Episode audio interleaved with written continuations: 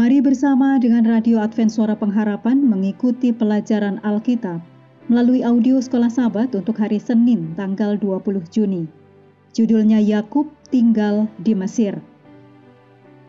Mari kita mulai dengan doa singkat yang didasarkan dari 1 Raja-Raja 8 ayat 23. Ya Tuhan, Allah Israel, Engkau yang memelihara perjanjian dan kasih setia kepada hamba-hambamu yang dengan segenap hatinya hidup di hadapanmu. Amin.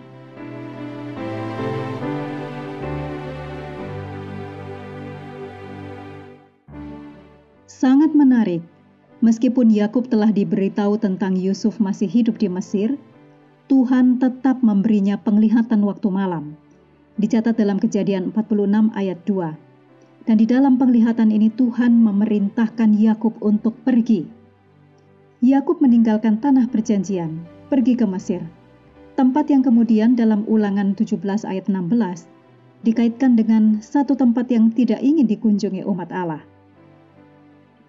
Kejadian 47 menuliskan tentang Yakub dan Firaun, termasuk kebenaran dan prinsip rohani yang dapat kita temukan dalam kisah ini. Berikut ini kutipan dari Alfa dan Omega, jilid 1 halaman 271. Yusuf membawa lima dari antara saudara-saudaranya itu untuk menghadap kepada Firaun dan menerima daripadanya jaminan akan tanah tersebut sebagai tempat kediaman mereka pada hari-hari mendatang.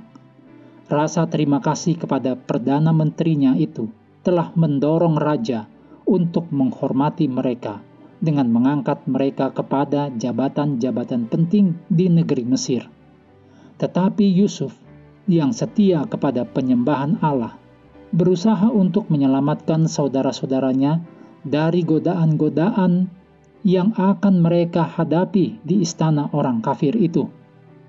Oleh sebab itu, ia menasehatkan mereka agar bila mana ditanyai oleh raja mereka memberitahukan dengan jujur tentang pekerjaan mereka.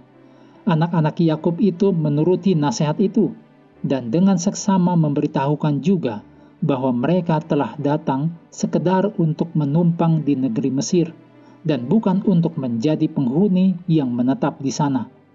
Dengan demikian, mereka mempunyai hak untuk meninggalkan tempat itu jikalau mereka mau raja menetapkan bagi mereka satu tempat tinggal seperti yang ditawarkannya, di tempat yang terbaik dalam negeri itu, yaitu negeri Goshen.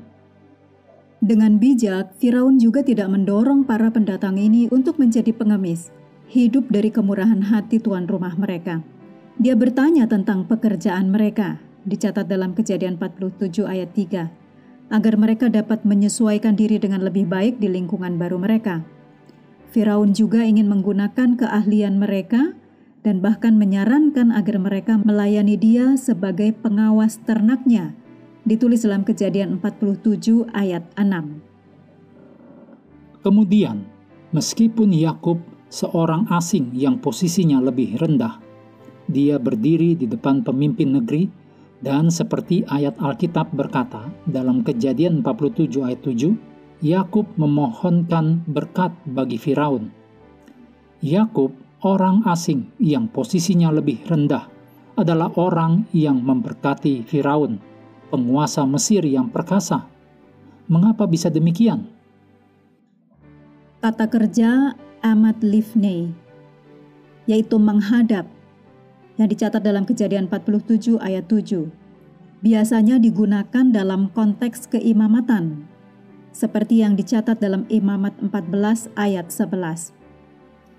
Mengingat di Mesir kuno Firaun berstatus sebagai imam tertinggi, ini berarti bahwa secara spiritual Yakub berdiri lebih tinggi daripada imam tertinggi Mesir, bahkan lebih tinggi dari Firaun sendiri.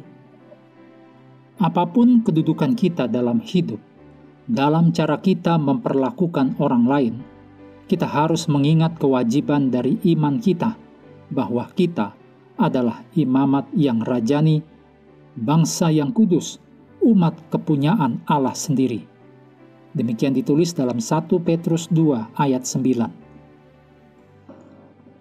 Mengakhiri pelajaran hari ini, mari kembali kepada ayat hafalan kita kejadian 47 ayat 27. Maka diamlah Israel di tanah Mesir, di tanah Goshen, dan mereka menjadi penduduk di situ. Mereka beranak cucu dan sangat bertambah banyak.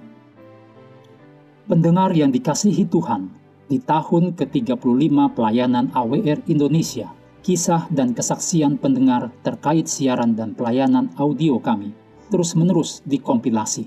Terima kasih banyak untuk yang sudah menyampaikan dan masih terbuka bagi Anda semua untuk segera SMS atau telepon ke nomor AWR di 0821 1061 1595 atau 0816 1188 302 untuk WhatsApp dan Telegram.